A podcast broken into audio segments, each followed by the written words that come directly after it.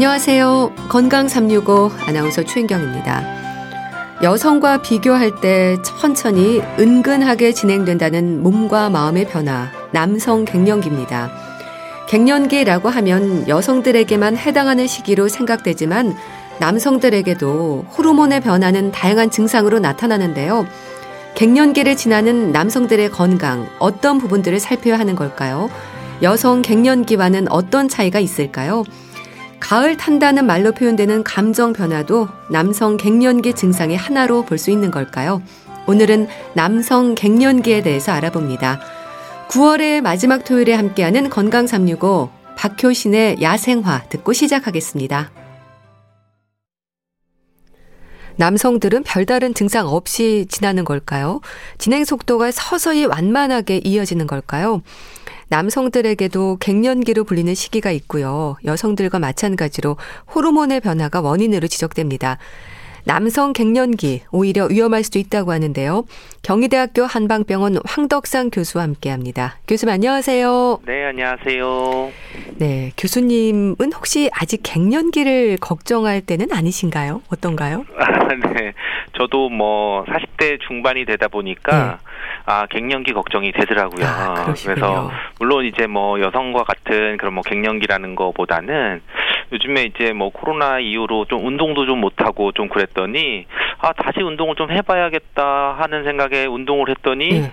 이게 굉장히 다르더라고요. 그러니까 뭐 예. 달리기를 해도 일정한 거리나 또는 일정한 그 페이스를 좀 맞춰서 뛰는 편인데 그게 굉장히 힘들게 느껴지고 좀 음. 회복도 좀 아, 예전과 다르게 좀 더디구나라는 걸 느낄 때 아 이게 갱년기 남성 갱년기 증상의 하나일 수도 있겠다라는 네. 생각이 들어서 아 조금 더 몸도 좀 유지를 하고 뭐 체력 보강도 하는 한약도 좀 먹고 그래야겠다라고 음. 생각을 하고 있습니다. 그러시군요. 여성들에게는 이 폐경을 전후로 갱년기를 일단 짐작을 하는데요. 어떻습니까, 교수님? 남성들의 경우에는 좀 다른가요? 그렇죠. 아무래도 이제 여성은 딱 50이 돼서 여성 호르몬이 줄어들면서 이제 생리가 딱 끊어지는 이제 폐경이라고 하는 명확한 그런 기준이 있어서 그 즈음으로 해서 뭐 갱년기 전 증후군 뭐 또는 갱년 후 폐경 후 증후군 이런 식으로 얘기를 하는데 네. 남성은 이제 남성 호르몬이 마찬가지로 이제 30대부터 좀 점점 줄어드는데 서서히 줄어들기도 하고 그리고 또 이게 줄어들었다고 해도 완전히 뭐 어, 여성 호르몬이 줄어드는 것처럼 완전히 이제 바닥까지 내려가는 건 아니기 때문에 개인 차에 대한 증상도 좀 다르고 또 어느 정도 역치 이하로 떨어지는 시기들도 좀 다르기 때문에 네. 어, 남성들은 오히려 갱년기 증상들이 좀 다르게 오는데 뭔가 여러 가지 신체적인 변화들이 오게 됩니다. 네. 그 남성 갱년기 역시 호르몬의 변화가 원인인 거네요. 그렇죠. 이제 남성 호르몬 특히 이제 테스토스테론이라고 하는 남성 호르몬이 이제 줄어들게 되면서 사실 우리가 호르몬의 그런 기능들은 우리 몸에서 뭐 대사도 주, 주관하고 뭐 운동 능력이나 뭐 자율신경계통 여러 가지 이런 부분들을 좀 어, 조절을 하게 되는데요. 네. 그렇지만 이제 남성에 있어서는 이제 남성 호르몬을 줄면서 이제 근력이나 이런 부분도 줄고 뭐 체력이라든지 또는 뭐 집중력이라든지 그런 심리적인 부분들 이런 부분들까지도 여러 가지 면에서 줄어드는 것에 대해 영향을 미치게 됩니다. 네.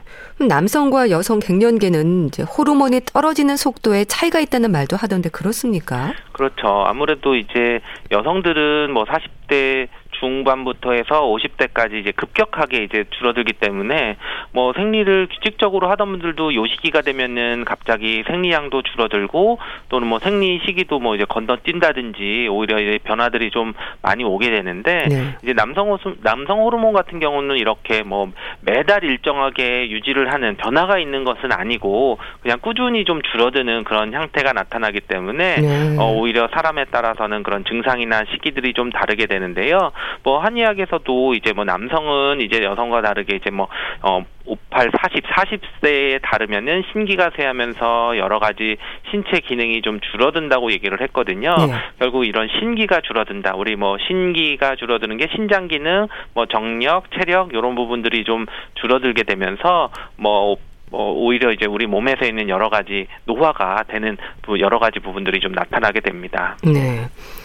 그런데 여성 갱년기의 증상은 너무도 다양하지 않습니까? 네. 남성들의 경우에는 어떨까요? 흔히 뭐 가을 탄다 이런 말로 약간의 우울감을 표현하는 분들도 계시던데요. 그렇죠. 이제 어, 우선적으로 나타나는 것은 남성적은 신체적으로 이제 나타나게 되는데 네. 뭐 근력이나 이제 골밀도도 줄어들고 그러면서 이제 체력이나 뭐 우리가 스태미너, 뭐 정력 이런 부분들이 좀 줄어드는 것들을 좀 많이 좀 느끼게 되고 근데 이제 그거에 따라와서 같이 뭐 이유 없이 초조함이나 뭐 불안감이나 이런 뭐 우울한 그런 증상들이 나타나게 되면서 네. 또는 이제 젊을 때와 다르게 뭐 결단력이나 추진력 뭐 이런 자신감이나 이런 집중력이나 이런 부분들이 떨어지면서 업무 능력이 더 줄어들고 이것 때문에 또 상대적으로 또 심리적으로 더 불안해지는 그런 것들이 좀 따라오게 되는데 네. 어떻게 보면 이제 어, 선우는 좀 다를 수는 있지만 어떻게 보면 신체적인 부분들에서 기능질이 좀 떨어지고 그것과 더불어서 이런 정신적인 심리적인 부분들이 또 같이 어, 변화가 오게 되는 그런 것들이 남성 갱년기의 증상으로 볼 수 있습니다. 네. 이런 호르몬만 떨어지는 게 아니라 세로토닌이라는 물질도 감소하면서 우울감의 증상도 보이는 건가요? 어, 보통 이제 뭐 세로토닌이라는 호르몬이 가장 이제 우울증과 밀접하게 연관돼서 설명하는 그런 호르몬이기도 하거든요. 네. 그래서 이제 남성 호르몬이 줄어드는 것과 더불어서 이럴 때는 이제 우리 이런 여러 가지 호르몬이라는 거는 한 가지만 작용하는 게 아니라 우리 몸에서 이제 여러 가지 그런 신체 건강 상태와 밀접하게 연관이 있는데 그 중에 이제 세로토닌도 좀 이제 좀 더 감소를 하게 돼서 네. 우울감이나 이런 것들이 좀 더 나타나게 됩니다. 물론 이제 이 세로토닌 한 가지만 뭐 이유를 할 수는 없지만 어떻게 뭐 이제 우울증 또는 우울감이라고 하는 것은 뭐 젊은 나이에 있는 그런 세로토닌이 많이 부족해서 우울증이 왔을 때 이어지는 부분들도 있고 네. 또는 이렇게 갱년기가 되면서 이렇게 남성 호르몬이 줄어들고 또는 사회 심리적으로 또는 사회 관계에 있어서 음. 어떤 영향력이나 줄어들면서 이런 우울증이나 우울감들이 더 이제 더 심하게 나타나는 증상들을 네. 볼수 있죠. 그럼 이런 우울감을 넘어서 우울증으로 고생할 정도로 심하게 갱년기를 지나는 분들도 많습니까?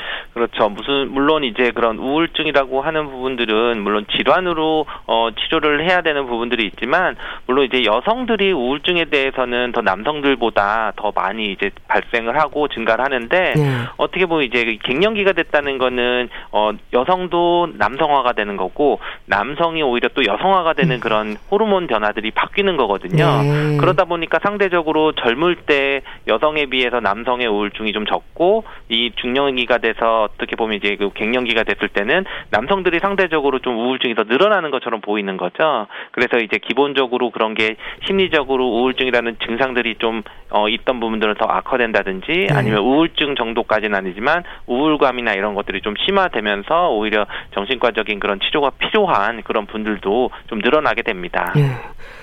근데 우리나라는 뭐 남자는 좀 강해야 한다 이런 생각을 많이 하시잖아요. 특히 지금 갱년기를 지나는 세대에서는 더 그렇지 않나 싶은데요. 그러다 보면은 증상을 외면하거나 또 참는 걸로 지나는 분들도 많을 것 같은데 어떨까요? 그렇죠. 아무래도 뭐 우리 남성이 여성보다 더 강하다 뭐 이런 거 또는 어 이런 나이가 되면은 뭔가 이제 자기의 역할들을 확실히 하고 좀 뭔가 사, 어, 사회적인 외부적인 거에 안정감을 더 확보를 하는 그런 나이가 되는데 네. 그러지 못했을 때는 상대적으로 더 불안감을 느끼게 되는 거거든요.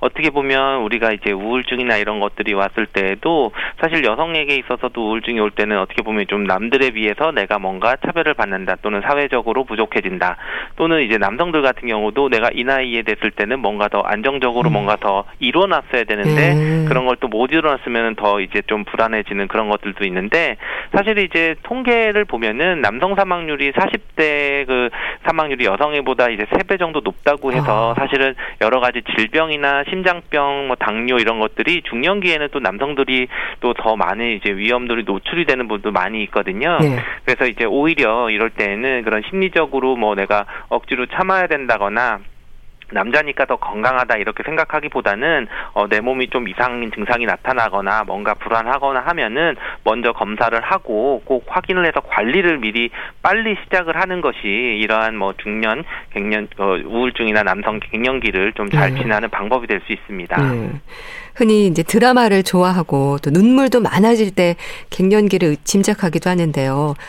이 남성 갱년기 증상으로 우울감 외에 또 어떤 증상들이 있을까요? 그렇죠. 뭐 주된 증상으로 이제 피로감을 느낄 수도 있고요. 뭐 기억력이 저하된다든지 또는 이제 신체적으로 근력도 저하되고 그리고 이제 이때 테스토스테론이 이제 콜레스테롤 소비와도 연관이 되기 때문에 네. 뭐 비만과 당뇨나 이런 부분들도 좀 밀접하게 연관이 되어 있고 또 이제 남성 갱년기와 이제 골다공증과 연결되기로는 또 이제 근육량이 또 감소되는 경우들도 있어서 체력이라든지 뭐 집중력 이런 것들도 밀접하게 관련이 되면서 또 이것과 더불어서 이제 우리 신기 성 기능이 저하되는 뭐, 뭐 발기부절이 있다든지 뭐 성욕이 저하된다든지 또는 이런 것 때문에 상대적으로 이제 심리적으로 위축이 된다든지 네. 이런 부분들도 좀 많이 나타날 수 있는데요.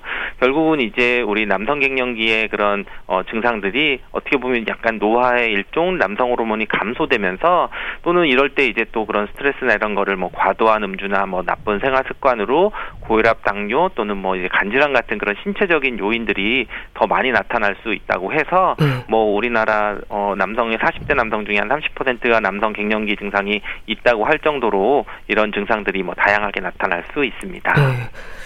그렇다면 교수님 이런 증상들을 좀 완화할 수 있는 방법, 그러니까 세로토닌을 늘릴 수 있는 방법은 없는 건가요? 그렇죠. 우리가 뭐 어, 세로토닌이라고 하면 어떻게 보면 우울감, 우울증, 심리적인 것만 얘기를 하는데 사실은 우리가 스트레스 관리를 하는 부분이 어떻게 보면 굉장히 좀 중요할 수 있는 부분이 되고요. 예. 또 우리가 우울증 얘기하거나 할 때 세로토닌을 늘리게 하는 가장 좋은 방법이 약물 섭취 말고 어떻게 보면 어, 운동이거든요. 아, 운동이요. 결국은 뭐냐면 음. 우리가 뭐 남성 남성 호르몬을 좀 늘리거나 하는 부분들을 좀 개선시키거나 하는 것도 또한 운동이 될 수도 있는데 왜냐하면 우리가 이제 운동이라고 하는 것은 우리 몸에서 이제 긴장을 시키는 그런 에피네프린이라든지 이런 호르몬들이 다른 다른 면에서 좀 분비가 좀 조절이 된다든지 테스토스테론 분비가 조금 줄어들 어, 변화가 된다든지 또는 이제 근육량이 는다든지 하는 것들이 사실 이런 호르몬과의 밀접한 연관들이 있습니다. 네. 그래서 이제 가장 이제 안전하면서도 좀 가장 꾸준히 하면서 좋은 것은 보통 이제 햇볕을 쬐면서 음. 어, 아침 오전 시간에 유산소 운동이나 이제 근력을 좀 늘리는 근력을 근력을 유지하는 그런 운동들을 하는 것이 네. 이런 세로토닌을 자연스럽게 분비를 좀 늘릴 수 있다고 얘기를 하는데요. 결국은 이제 여러 가지 그런 호르몬들이나 뭐 스트레스 호르몬들이나 이런 것들이 관여하는 것을 해소하는 방법은 어, 운동을 꾸준히 하는 것이 음. 가장 이제 안전한 방법이고 좋은 방법일 수 있습니다. 네.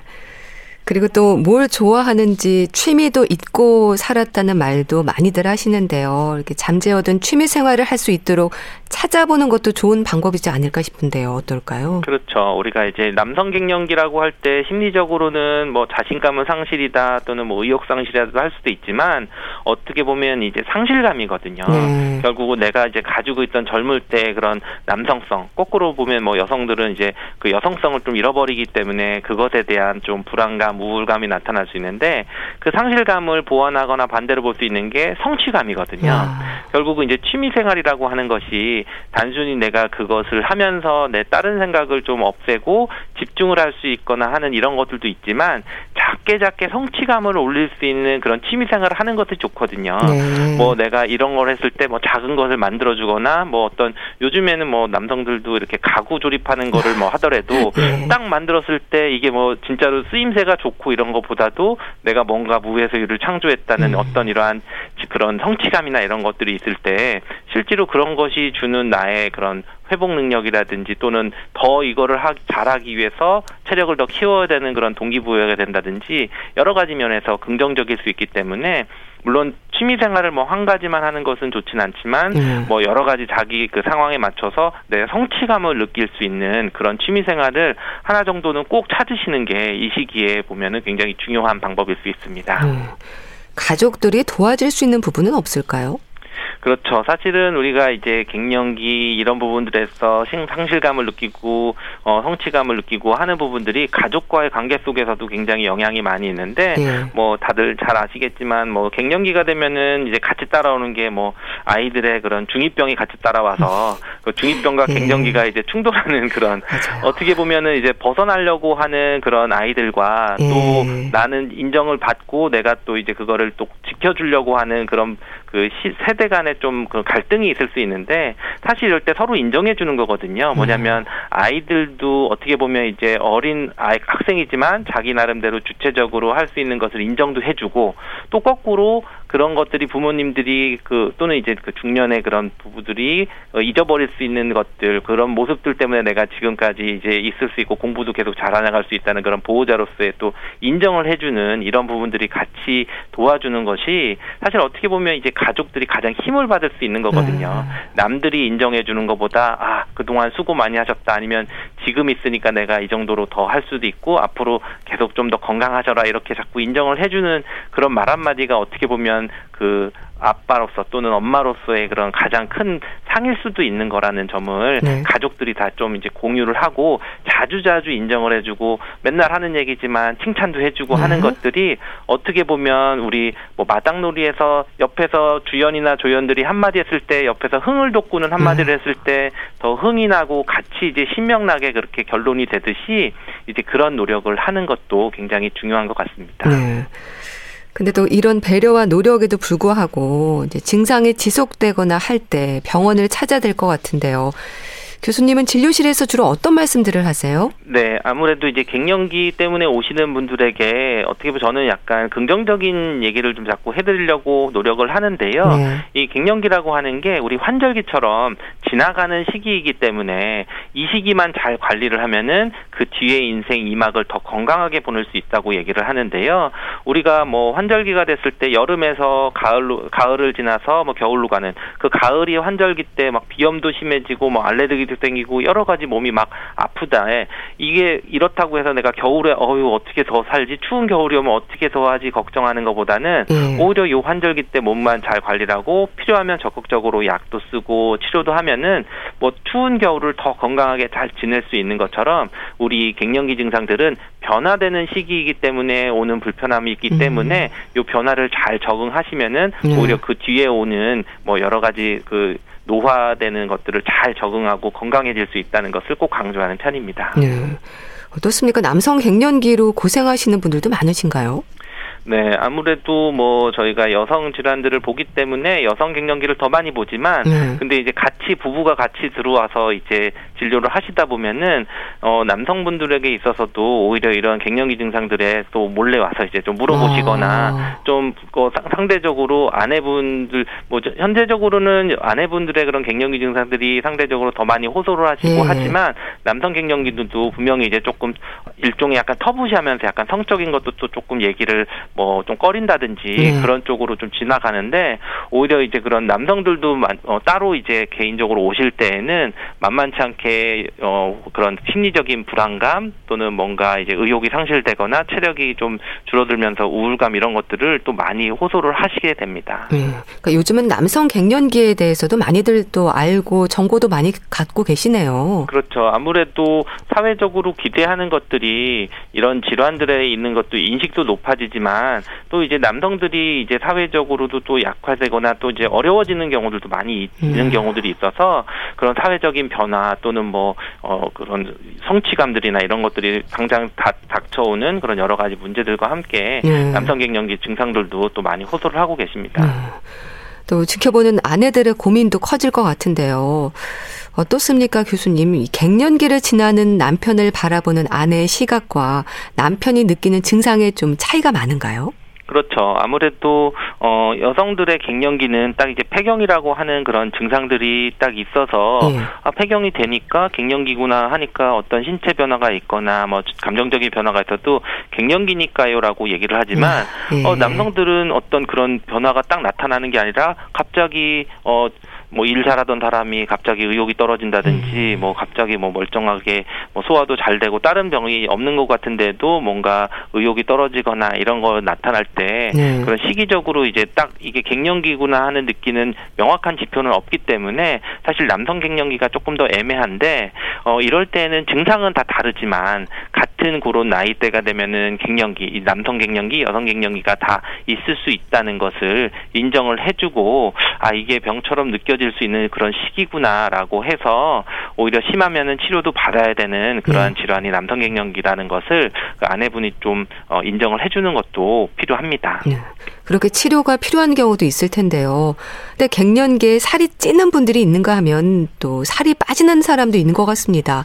다양하죠. 그렇죠. 아무래도 이제 살이 찌는 경우는 뭐 우리가 많이 먹으면서 근력이 빠지고 대사량이 늘고 또 우리 콜레 테스토스테론을 좀 만드는 게 줄어들기 때문에 이게 지질 대사와 관련돼서 뭐 콜레스테롤이 늘면서 살이 찌는 분들도 있는데 네. 살이 빠지는 분들은 오히려 이제 이것은 다른 질환이 있는지도 한번 확인해 보셔야 아. 되고 그리고 보통 이제 근력이 빠지는 것 때문에 살이 빠지는 걸로 볼 수 있는 거거든요. 예. 그렇기 때문에 이제 어 오히려 체력적인 부분은 더 떨어질 수도 있는 거고 그리고 또 그러면서 심리적인 것 때문에 식욕 변화 나 이런 게 와서 또 영양 섭취가 제대로 안 되기 때문에 오히려 더 살이 빠지는 분인지도 좀 확인을 해보면서 어 보셔야 되고요. 우리 몸에서 이제 우울증처럼 왔을 때도 식이 변화가 오는 분들도 있어서 그런 여러 가지 면에서 같이 한번 좀 보셔야 됩니다. 네. 또 면역력에 대한 점검도 필요할 것 같은데 어떨까요?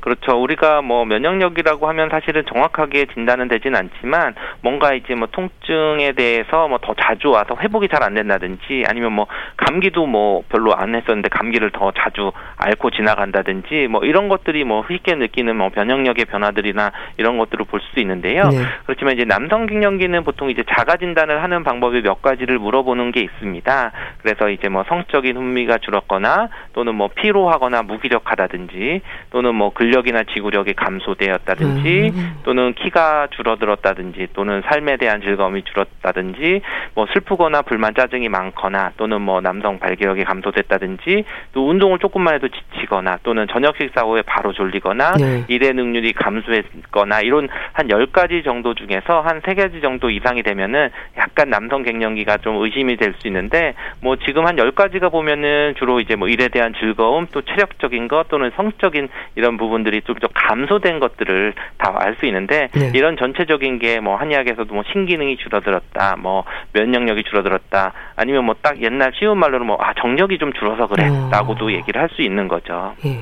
그러니까 남성 갱년기를 짐작할 수 있는 자가 진단법이 또 그렇게 있군요. 네, 그래서 음.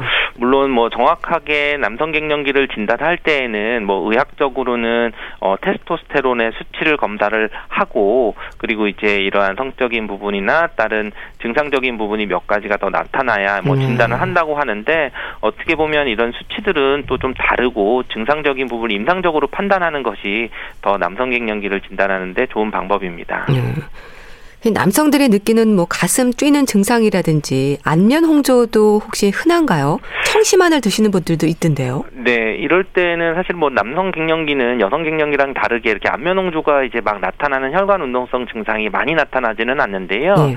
아마도 이제 이런 곳을 느끼는 분들은 어 젊을 때보다 이제 심폐 기능이 떨어지기 때문에 네. 사실은 어 우리가 느끼는 운동을 할 때 뭐 두근거리거나 뭐 가슴이 뻐근하다고 할 때뭐 부정맥이 있다든지 뭐 사실은 다른 심장 질환들을 의심을 해봐야 되는 분들도 많이 있고요. 네. 또는 이제 혈압들이 괜찮으셨다가 혈압이 조절이 안 되거나 그런 것들 때문에 문제가 되는 것이라서 단순히 이제 이런 증상들이 나타날 때는 남성 갱년기라고 그냥 아 이거 괜찮다고 지나가는 것보다는 혹시 이제 그런 심혈관계통 질환에 문제가 생겼거나 또는 뭐 혈압이라든지 뭐 이런 부분들을 꼭 한번 체크를 해보셔야지 되는 거고 그냥 단순히 넘기시면 안 되는 그런 질환 질환의 문제로 좀 접근하시는 것이 좋습니다. 있습니다. 네. 그러니까 몸이 너무 처지거나 너무 피로감이 또 계속 지속된다라고 할 때도 점검을 해볼 필요가 있겠네요. 그렇죠. 기본적으로는 뭐 우리가 피로감을 느끼는 것들이 어 여러 가지 뭐 우리가 간 때문이야라고도 얘기하죠. 네. 뭐간 기능에 문제가 있을 수 있는 게 가장 흔하게 생각하지만 네. 실제로는 뭐 심장 문제가 있어서 나 피로감을 느낄 수도 있고 음. 보통 저 이제 남성들이 갱년기를 느낄 때는 뭐 고지혈증이나 뭐 고혈압이나 당뇨나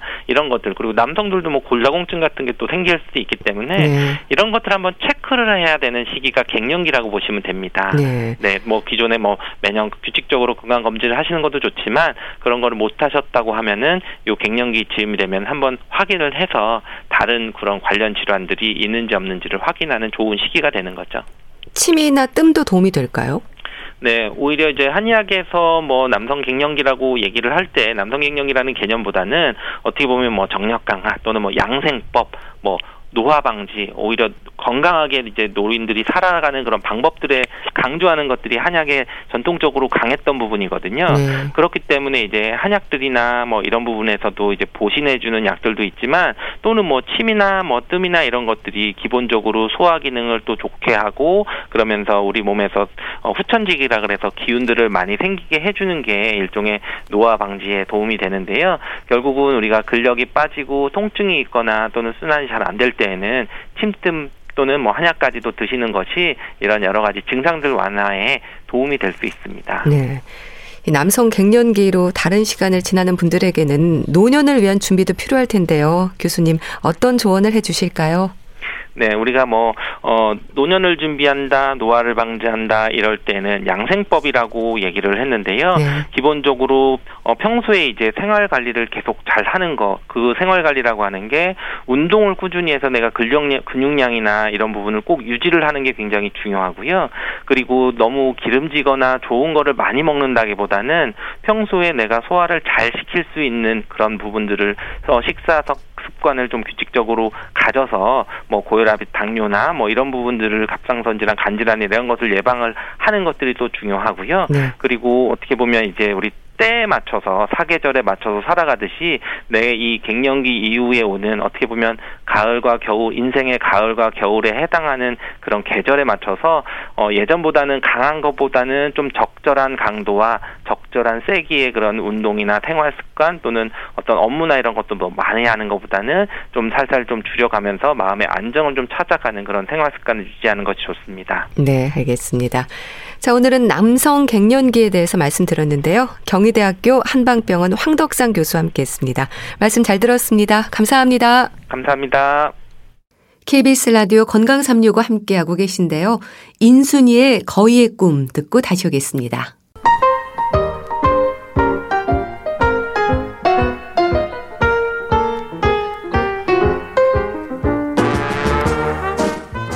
건강한 하루의 시작.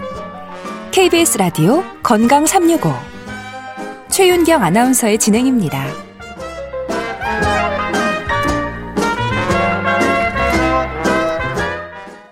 KBS 라디오 건강 365 함께 하고 계십니다. 주말의 건강책 정보 보컬럼니스트 홍순철 씨와 함께 합니다. 안녕하세요. 네, 안녕하세요.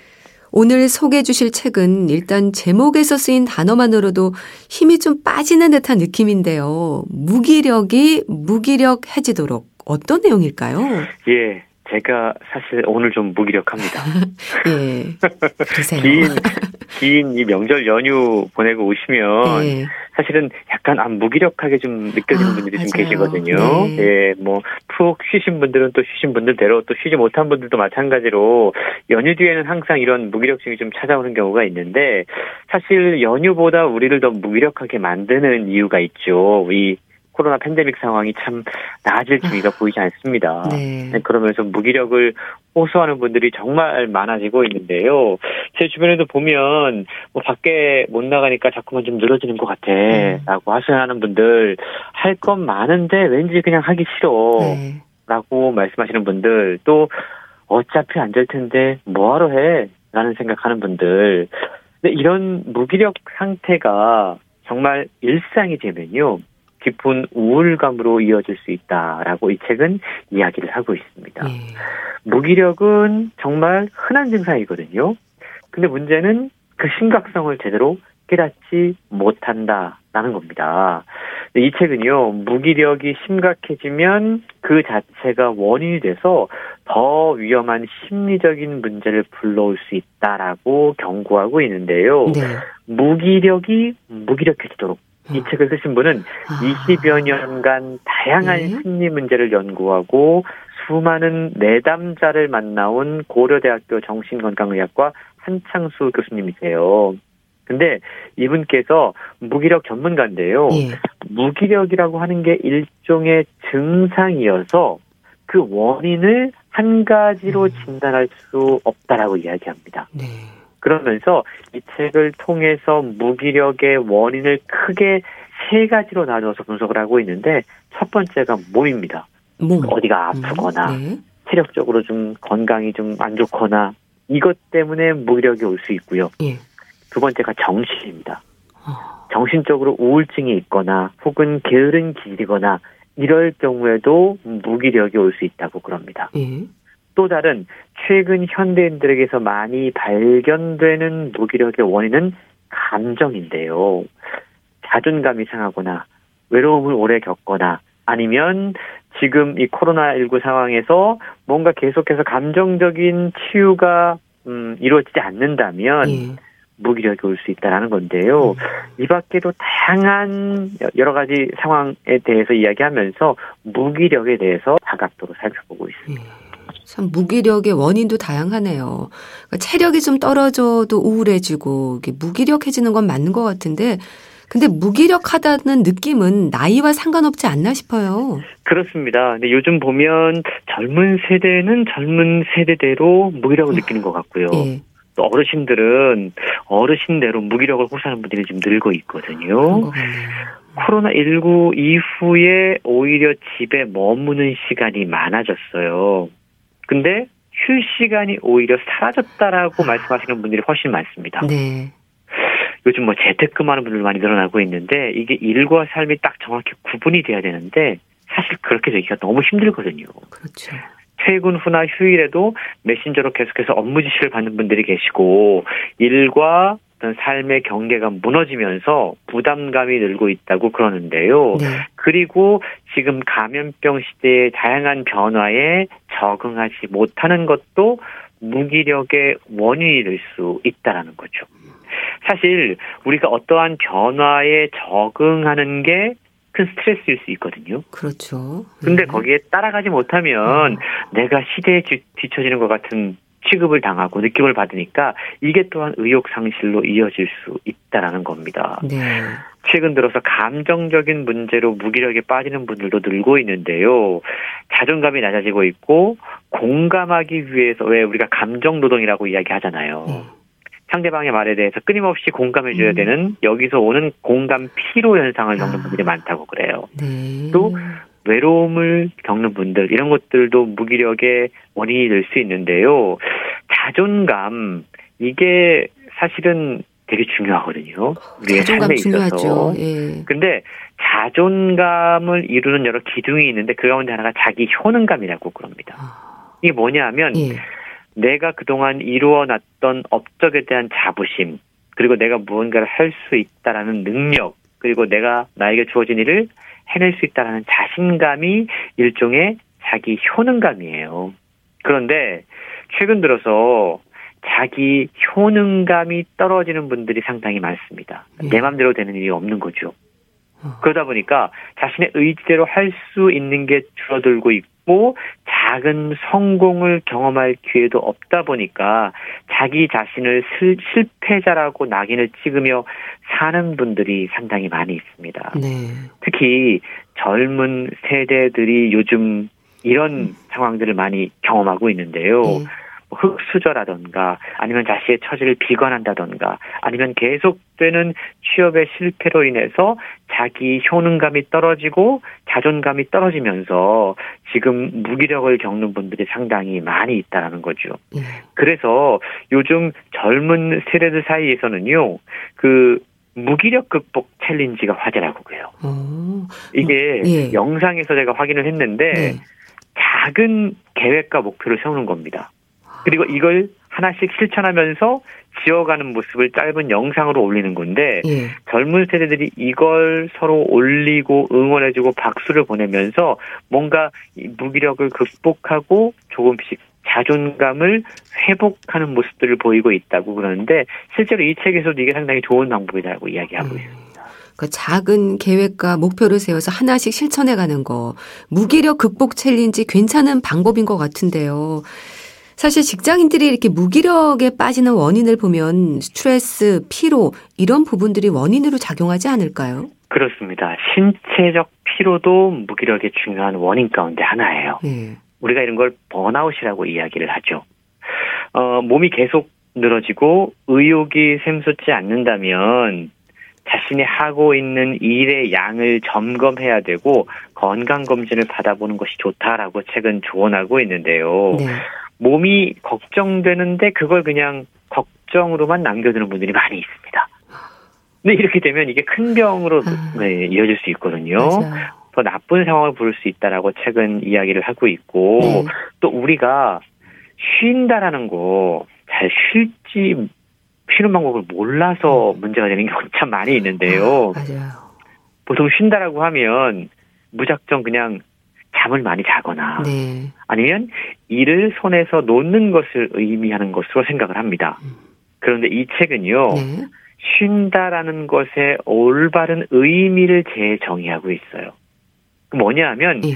쉰다는 건 내가 하고 있는 일과 정반대의 방법으로 시간을 보내는 겁니다. 아, 그렇군요. 예를 들자면 예.